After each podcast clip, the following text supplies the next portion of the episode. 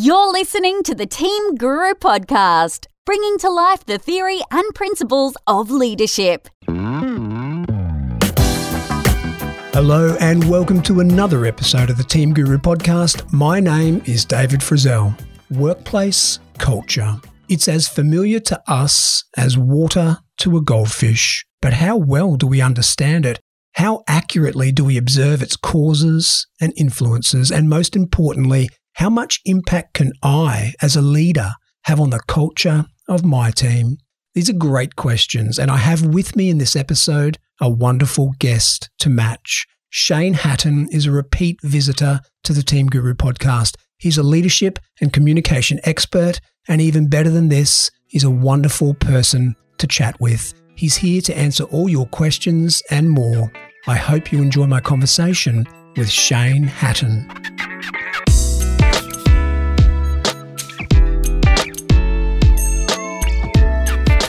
Shane Hatton, welcome back to the Team Guru podcast. I'm so excited to be back. It's always a good thing when you get invited back to a podcast. It means you didn't completely blow it the first time. Absolutely. You're you're exactly right about that. The the mutual colleague that you and I have, Scott, when he sends me someone like you who I've had on the on the podcast before and I loved, and he says, Do you want this one? I don't even read what their next book's about. I don't even read the title. I just say, Absolutely, I'll have him back. And that was the case with you. Now, on that topic, Shane, guess what I did yesterday? I need to know. Well, I mowed the lawn, but while I was mowing the lawn, I listened to you and I rapping way back in early 2020. It was a fabulous conversation. I'm so pleased I listened to it. When I have a guest back on the podcast, normally my preparation involves listening to their previous episode. I loved our previous episode. And, and if you're listening, you've tuned in for an episode about culture, and we're going to we're going to drain Shane's brain all about that. But way back, episode 120, we did an awesome podcast about how to lead the room. And we talked about the difference between people who just capture the audience and make every moment a leadership moment when they speak to an audience large and small and, and how they do that. It was an awesome conversation. Have you ever listened to back to that one? Oh, actually, it stands out as one of the, the real interviews that I loved doing mostly because A, you're a professional at it, but I felt like it was really conversational between us. But it, I think one of the things you're good at is just bringing out what's kind of inside people. And so, yeah, absolutely loved the last time I got a chance to, to speak to you. Yeah, it was great, Shane. So, highly recommend that. 120, go back and have a listen if you haven't already. But let's talk about your new book. Congratulations, mate. You are Thank an you. author. You are well and truly an author. We were just talking about that before we hit record. What do you say when people ask you what you do? I reckon, Shane, you are an author. You've written your second book. They're both fabulous. This one is called Let's Talk Culture, the conversations you need to create the team you want. And I really enjoyed this one as well. At first, I thought, wow, what a jump in topics for you. I mean, mm. of, of course, it's in the same game, it's in the business world. It's all about this broad topic of leadership.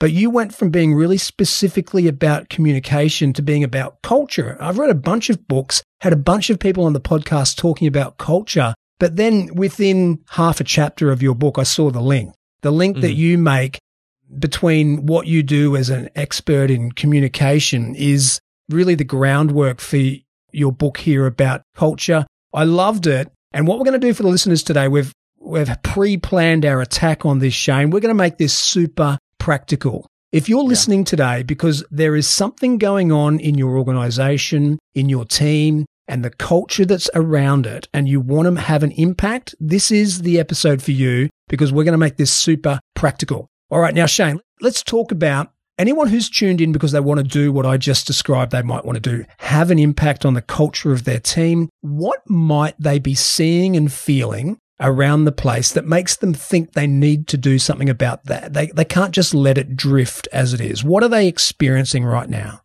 Yeah. I mean, if you think about being in a position of leadership on your team, I know it's going to sound really simple, but the, at the core of the question is, is do you like the team that you're leading? Do you like the environment that you show up into every single day?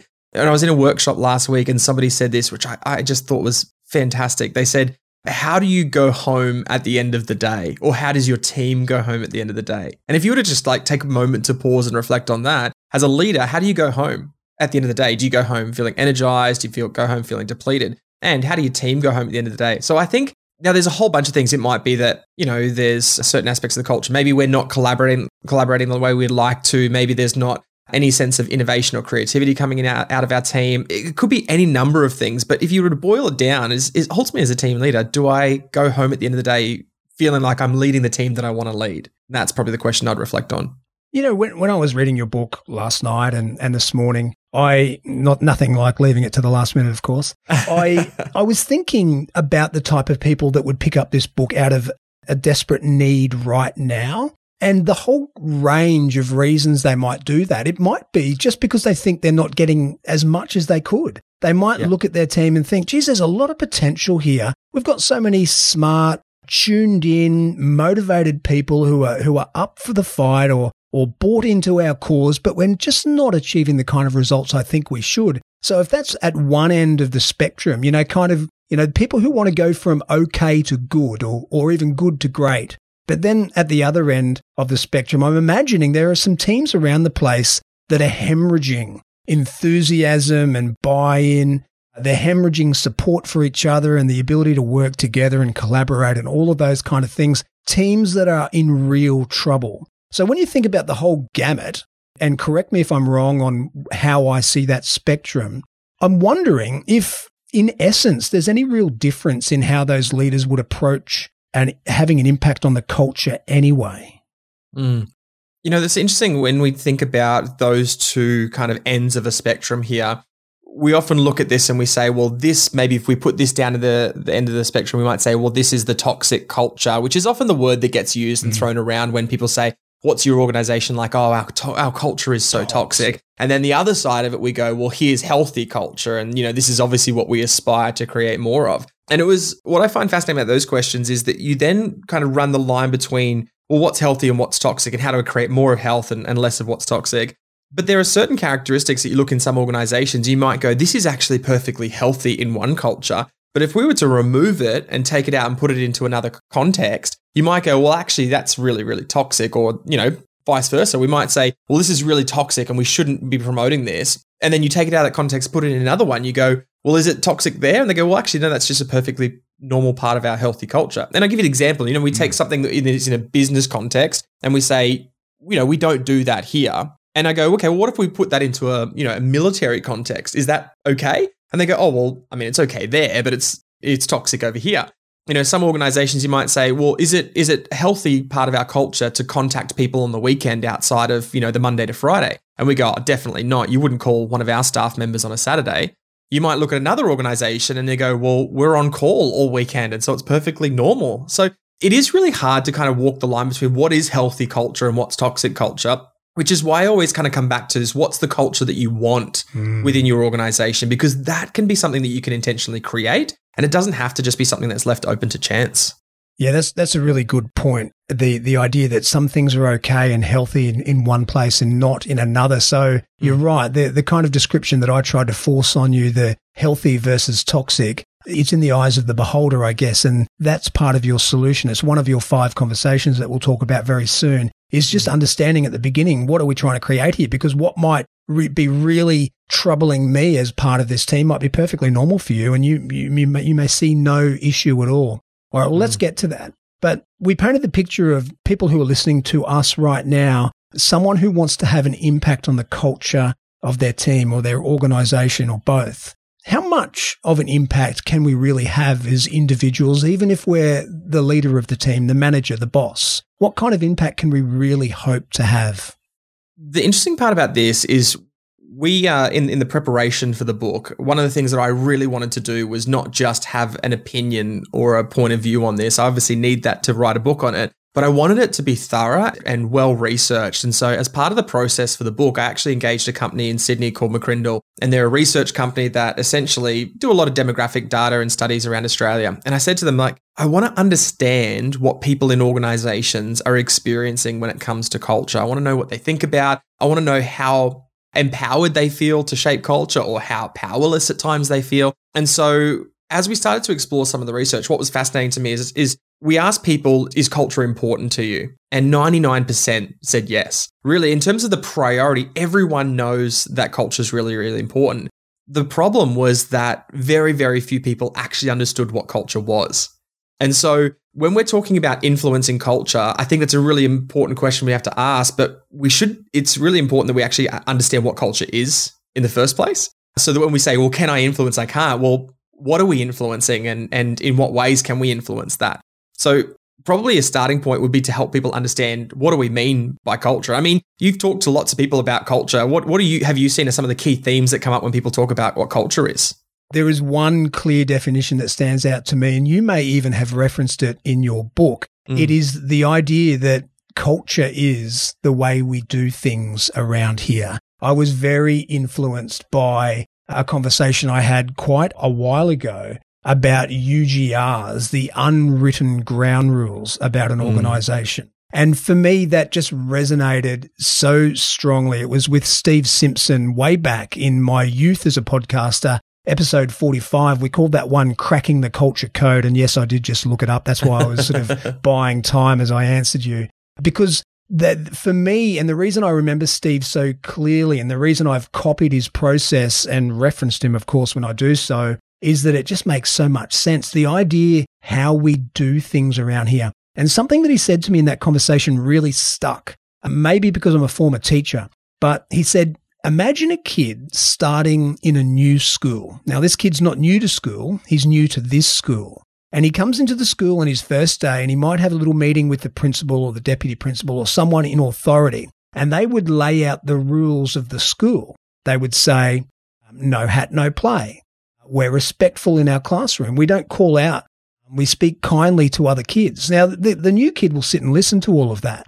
But all of us in that same situation would be doing two things. We'd be listening to the teacher tell us the rules, and then we'd be waiting for our first opportunity to go out and see how things are really done around here. So old Mrs. Smith can tell me until she's blue in the face that no play at our school. But if I go out in my first lunch break and I see three quarters of the kids running around the oval with no hat on, I know that that's actually how we do things around here. And one of those little pictures that Steve painted for me, along with that wonderful term, the UGRs, the unwritten ground rules, has stuck in my memory really firmly. And that's what I think of when I think about culture. How did I go? What, what do you think about that as a description? Do you know what the thing is? Is pretty much any answer you gave me was going to be a yes from me. you know what I mean? This is the thing. Most people's definition of culture is accurate. I mean, the most popular expression that we talk about when we talk about culture is the way we do things around here. Or in the less kind of sexy way of putting it, it's our norms. It's mm. it's our group norms on the team. But it was a really, really nice kind of picture that you were painting for people there around culture. And it's a really helpful one. One of the things I found challenging about culture is that is culture so challenging to define, not because there's a lack of information, because there is so many descriptors of what culture is. And culture is so hugely expansive when we talk about what we mean by culture. When we asked the, the managers in our study, we said, Can you define organizational and team culture? 97% said yes. It was everyone was said yes. And what do you think our next question to them was? Okay, well then please define it. Please define your t- definition of culture. And what was so fascinating about the study is that most people, nine out of 10 people, described culture. Ah. So they said things like our team's inclusive. They said things like our team are empowered. And some people just said it's good. It was interesting one out of 10 people had a consistent definition of culture. And it was basically to the effect of it's the practices and the patterns and the, you know, norms of our team. And I, I thought it was a really well articulated definition. And as I was going through the data, I was like, this seems to come up quite consistently. And I thought to myself, what would I do if I was a manager and I got asked and I said, yes, I knew it. And then the next question asked me to define it. I would open a new tab and I'd go to Google and I would type define organizational culture. Absolutely. And I, I, I, when you do that, the definition that came up one in 10 times was people copying and pasting the answer. Sloppy. Which was so fascinating to me. And basically it's it, it, showed me a couple of things. One is that people mostly describe culture, which means that culture is really easy to describe but really hard to define. And the second is most of us think we should know about this because we talk about it all the time. I love that anecdote in your book. I can't remember where it came from originally. You did reference it, but it's the idea of the two young goldfish swimming along and an old goldfish comes the other way and says, Morning, boys, how's the water? And the young goldfish eventually look at each other and say, What's water? Exactly. It's it was a a commencement speech by David Foster Ah, Wallace. It's right. the best the best scenario because most of our life, you think about it, we talk about culture, we're immersed in culture, but we never really no idea what it is. have I have an idea what it is. So let me just make it really practical for people listening. So it'll help give context to the five conversations that we're going to have. When we look at all the academic definitions of culture, they have kind of four key elements in common. The first one is whenever we talk about culture, we're referring to something in a collective sense. And what I mean by that is that, David, you don't have culture and I don't have culture, but we together have culture. Culture has a collective element to it because it's about norms. Um, it's about the way we do things, not about the way I do things. So it has a collective element to it. The second thing is that it has an unseen element to it. Um, when we talk about culture, we can talk about things that we can't necessarily point to. When we talk about values, we talk about beliefs, we talk about you know our meanings or understandings. You you can't point to your beliefs, but Mm, they're there the and they vibe. influence everything. Exactly. It's the spirit, the vibe, all those things we talk about. So it has an unseen element. It has an observable or seen element to it. So when you talk about your culture, most of the things that people describe are the observable behaviors. So when we say our team's empowering, why? Oh, because they let us work from home and that, you know, our team's trusting. Why? Because they don't micromanage me. We're pointing at something about our culture. And the last element is that when it comes to culture, there's a social learning aspect to it, which I loved what you said before. We can talk about things, we can point at things, we can see things, but at the end of the day, we learn from one another what is accepted, what's tolerated, what's rejected, and that comes through a social learning component. So we could talk about the definition of culture all day, really, in this conversation, but what's most helpful for people to understand is if they can, you know, culture is made up of all four of these things, then it helps us to understand, well, what can I do to influence it and what can I do to change it? Great definition, Shane. And as you should have a great definition because you've just written a book about culture. There were four elements. One is a collective sense. It's the we, not just me. I Yeah. can't have a culture, but we can. There is an unseen element, is number two. And number three, there is a seen element, things that we can observe. And as you pointed out, that's often what think people point to when they're asked to define it, because that's the tangible, the objective stuff. And number four, there's an element of social learning. All right, Shane, I like it very much. Now, we've promised big things to our listeners about the practical steps. Let's go through those now. Your book is set around five really important conversations that actually reminded me in that way of a book I read a long time ago by Shawn Kent Hayashi called Conversations for Change. I'm not sure if you came across that one. It's, it's certainly not a copy, but it's as powerful because it helps you label the conversations that you could have as you work through a process. And uh, that book was a, a really successful one, I think, because it was so tangible. I could say, oh, I can have that conversation, mm. and then I can have this conversation. And yours is, is in that same mold. And I, I really like that. All right. So lis- leaders are listening. They want to have an impact. They know it's not all them. Culture is a we thing, but they want to lead it, which I think is, is a, a totally fantastic gold plated attitude to have as a leader. Knowing that hmm. we can't be the culture, but we can certainly have an impact and influence it as a leader. How do I get started? What is the first of the five conversations? Yeah. The first of the five conversations is an expectation conversation. And what I want to just touch quickly on, because there's, I know that you asked me the question of how, like, can we influence culture? And I don't want to skim over that because the answer is yes. When we understand that these are the elements of culture, we can actually recognize that we, we can influence. And in our study, we asked people, can you influence culture? And one in two said no.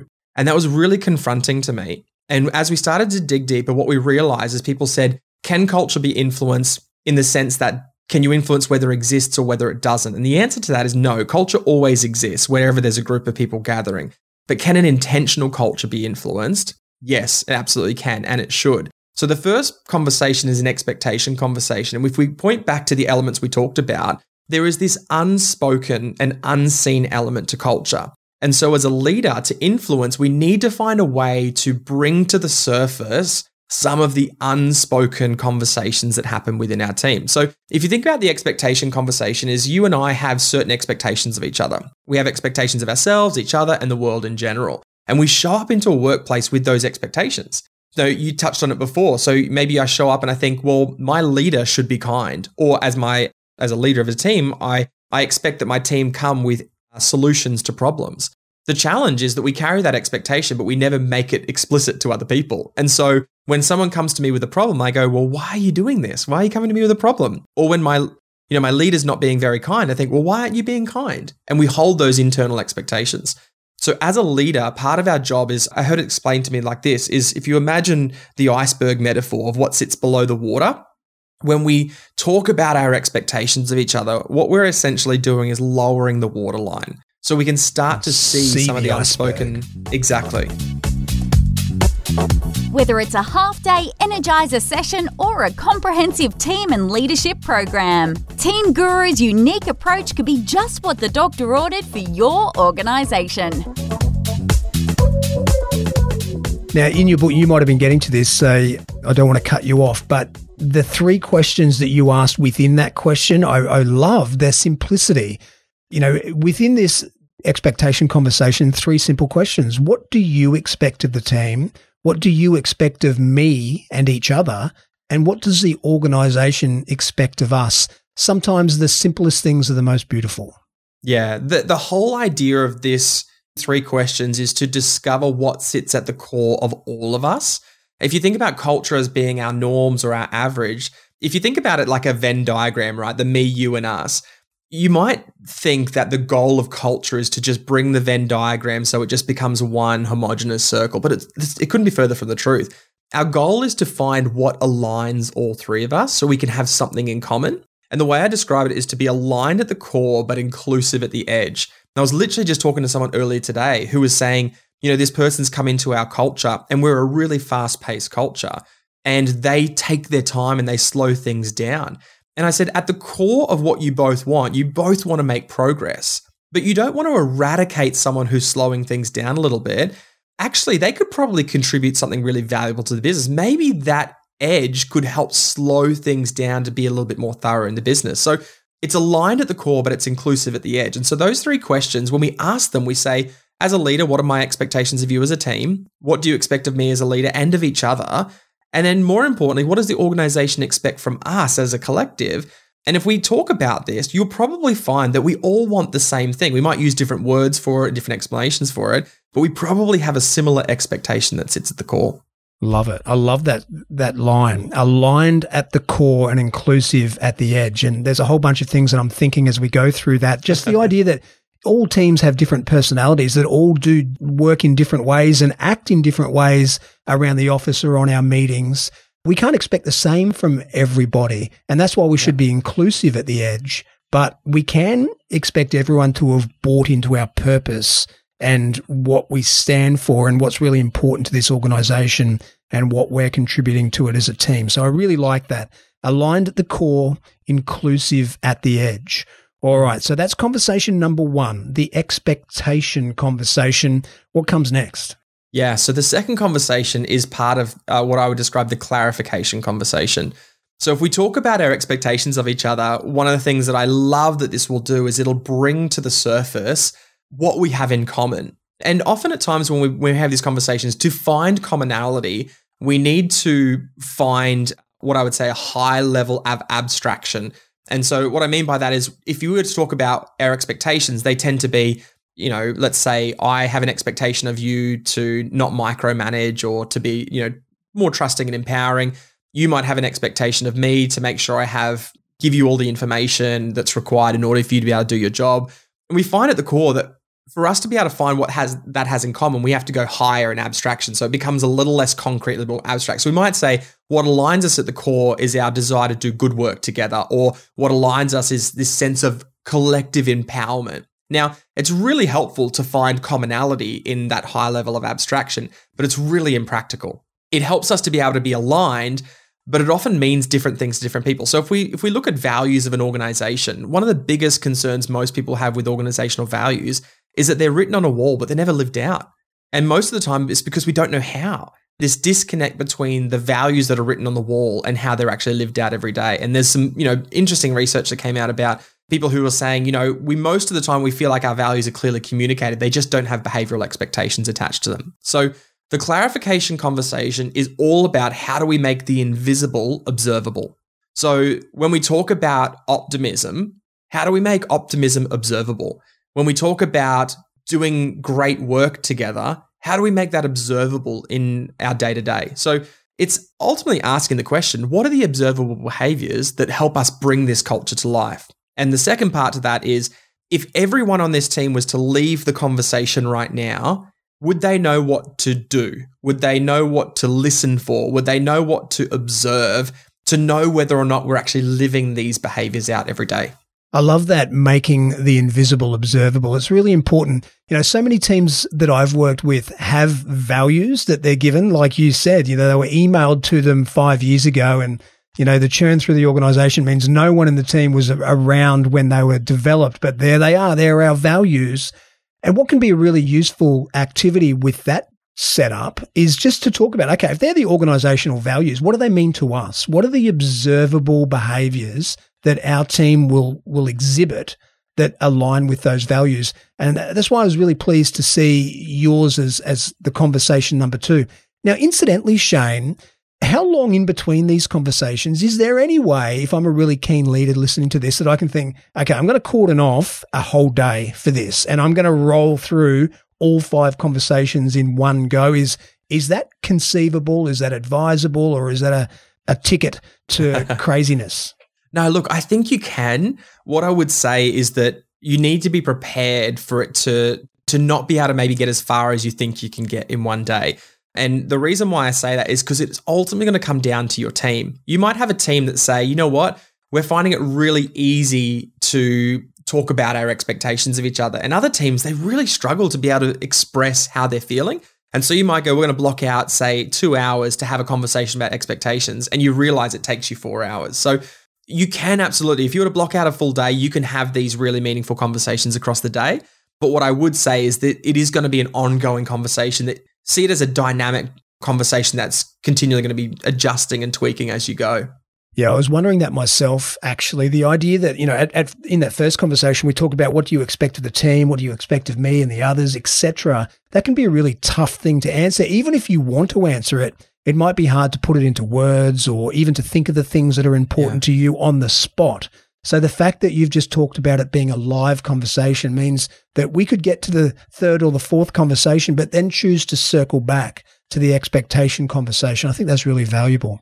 All right. Yep. Number one, the expectation conversation. Number two, the clarification conversation. This is coming up number three of five conversations we need to have. What's this one? Yeah, the third conversation is a communication conversation. And I know that they're all communication conversations because that really is the thing that ties all of them together.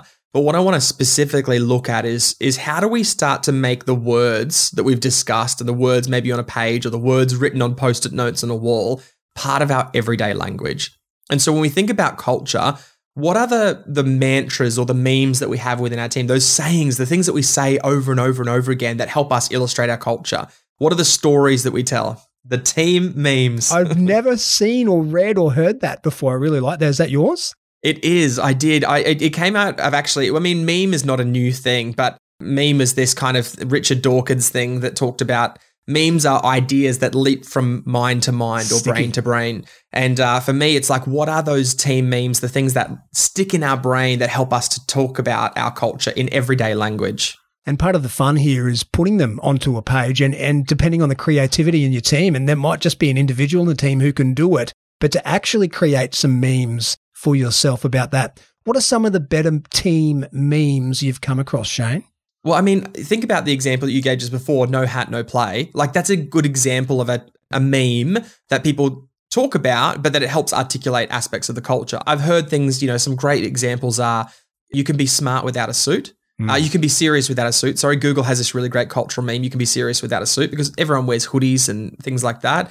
You know, Netflix has Fight the Python of process. Like, how do we do things that take away that restriction. I've loved team memes. They say we talk to, not about on this team. Like really simple mantras and memes that people say, oh, okay, it's a part of everyday language. And they stick. I like that. Hey, you know, one of the stickiest memes that I've come across, all three of my kids have been through the same kindy. My youngest is there now for her second year. And so they all, all my kids know this and they say it regularly. You get what you get and you don't get upset. So let's say you've got a bag of lollies and they're getting a treat And you know, it's you should be good. Like everyone should be happy. You're getting a lolly. But then there's the kid that goes, no, no, I wanted a purple one. And all, my kids will all say, you get what you get and you don't get upset. It's just a really sticky one. I'm sure they try lots of them at kindy and school, but that is the stickiest I've experienced as a parent. That's amazing. Like again, example of that. So part of that is what stops it becoming from just a, a, cliche phrase is well, the expectation is that we're sharing or we're okay with, you know, disappoint, whatever that is. The observable behavior is, well, when you get given this, this is the response. So it's got an expectation, it's got a behavior, but it brings it to life through kind of everyday, you know, mantras and memes. Very good. All right. Expectation, clarification, communication. What is number four, Shane? Yeah, let's do these in kind of like a two conversations in one because I think they're both a left and right hook when it comes to shaping culture. So the the fourth conversation is the celebration conversation, and the fifth conversation is a confrontation conversation, and they both sit opposite each other. When we talk about the celebration conversation, what our goal is is to make recognition more meaningful. So when we're rewarding and celebrating certain behaviors on our team, we want to be able to make that recognition really meaningful by linking it to the culture we're trying to create. So I often think about this. We we repeat and we replicate what we see recognized and rewarded, right? So if we think about what gets celebrated on the beha- on our team in terms of the behaviors, whatever gets celebrated is going to be repeated within our team. So I always ask the person, you know, a team leader that I'm coaching or talking with, if the last thing you got cel- that you celebrated on your team, if everybody on your team did that, would it help create the culture that you want to create? And if the answer is no, then you're celebrating the wrong things. Exactly. Or if I asked the person that you rewarded why they were being rewarded for that behavior, would they be able to say because it's because we're trying to create a culture where this takes place? For example, when we go, hey, you know, I want to say thank you for staying back till eight o'clock at night within our team. And we go, do I want people to stay home till eight o'clock? Because basically, we say to everyone, if everyone on our team stayed home, stayed back at the office until eight o'clock every day, would we be happy with the culture that creates? Mm, Probably not. No. And so being intentional with with feedback. But what do you do though for that person in your team who did put in a huge effort to get a project over the line? They sacrificed part of their personal life. Yeah. You want to acknowledge it, but you don't want to send the wrong message to the team. How do you balance both those things? Yeah. What I would do is be really intentional about how you say thank you to that person. So, hey, I recognize that in this instance, we needed to stay back to get the job done. Now, our culture is one that we want to be mindful of people's life outside of work. And I recognize that this was you making a sacrifice on this instance. So I want to say thank you for doing that. And let's continue to make sure that we prioritize our own well-being outside of work. So it's been making it really really clear I want to reward you, but I don't want to reward you without you having clarity about why I'm rewarding you even as I asked that question, I realized that a really skillful communicator would do that very well, pretty naturally, to be able to draw the line between giving some praise and some thanks to that person without giving the false impression that that's the cultural expectation around here. So that's the celebration one. And you told a great story in your book about an organization that a successful one that when asked about their success, the CEO said, it's because we celebrate our successes and the staff yeah. from that organization backed her up on that. Yeah, they loved it. I mean, that, that was an incredible organization, recruitment company here in Australia. And they they are just brilliant at celebrating the good things within their culture. And when I asked her, she said, honestly, we've built our culture just by celebrating the things that we want to see more of. And so again, if you if people are listening to this going like, how do I shift the culture that, of where it is to where I want it to be? often we think, okay, well, it's just stamp out the bad behavior. Well, actually, no. Sometimes it's also celebrating the really good things as you see them. And so the, the other one in the partnership here, the celebration and confrontation mm-hmm. partnership is just as important. It's yeah. really difficult, especially if you're trying to create a positive culture. It's really different, difficult sometimes to convince yourself as a leader that you have to confront the stuff that doesn't align with our expectations or our our shared values as a team, what we're trying to mm. achieve. But of course, we all know rationally if we don't confront that stuff, we risk it continuing to happen. And we also risk everyone else on the team who's trying to do the right thing and has bought into this positive picture of the culture we're creating, but sees you as the leader not confronting the stuff that doesn't fit. Then that can do an enormous amount of damage. And all of the good stuff you've done through the first four conversations could be undone because of your lack of willingness to confront the tough stuff. Shane, do you have any advice for us? No one likes to have difficult conversations, mm-hmm. or very few people. That any advice for us to remind us how, how important it is and, and also how we might go about doing that?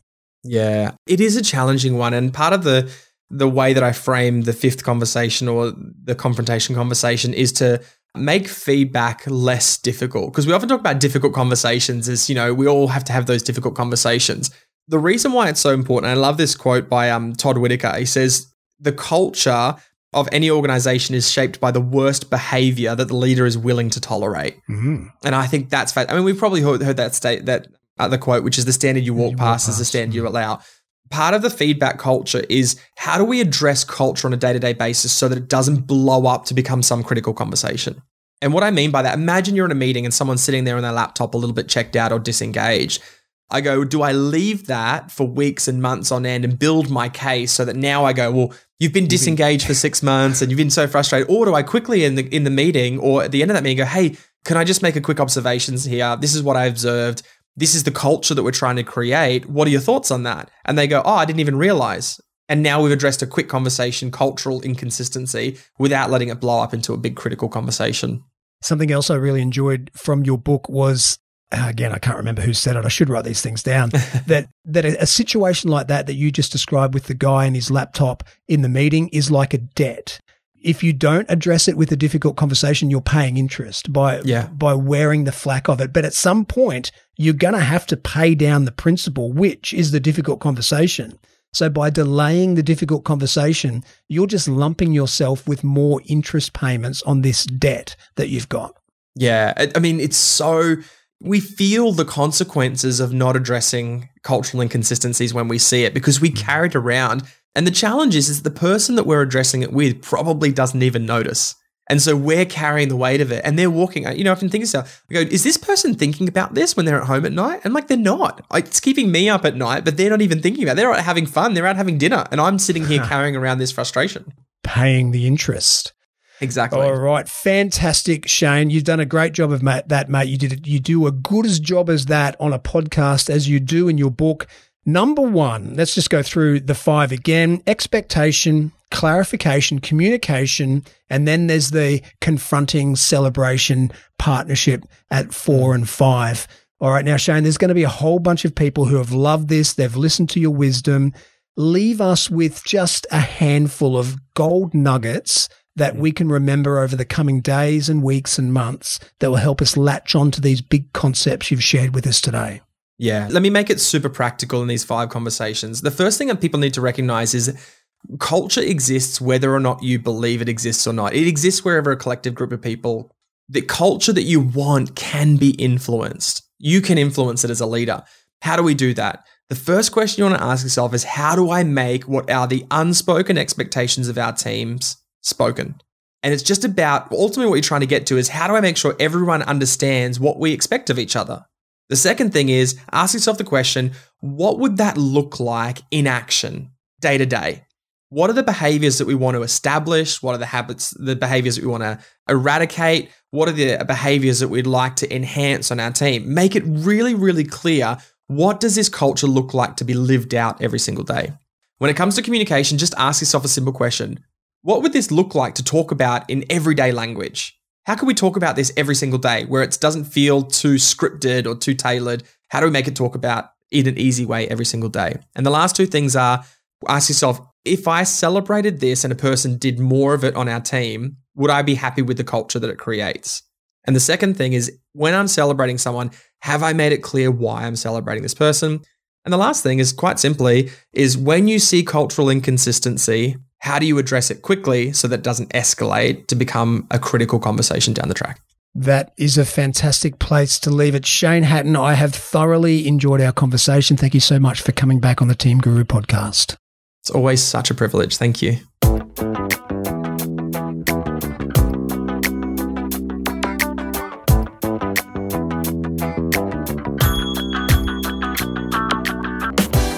And that was Shane Hatton I like his style. He's a terrific communicator And I don't know about you, but he has me convinced that culture is not so mysterious after all, and it certainly is something over which we as leaders can have a positive and powerful influence. A reminder of Shane's five important questions or tips.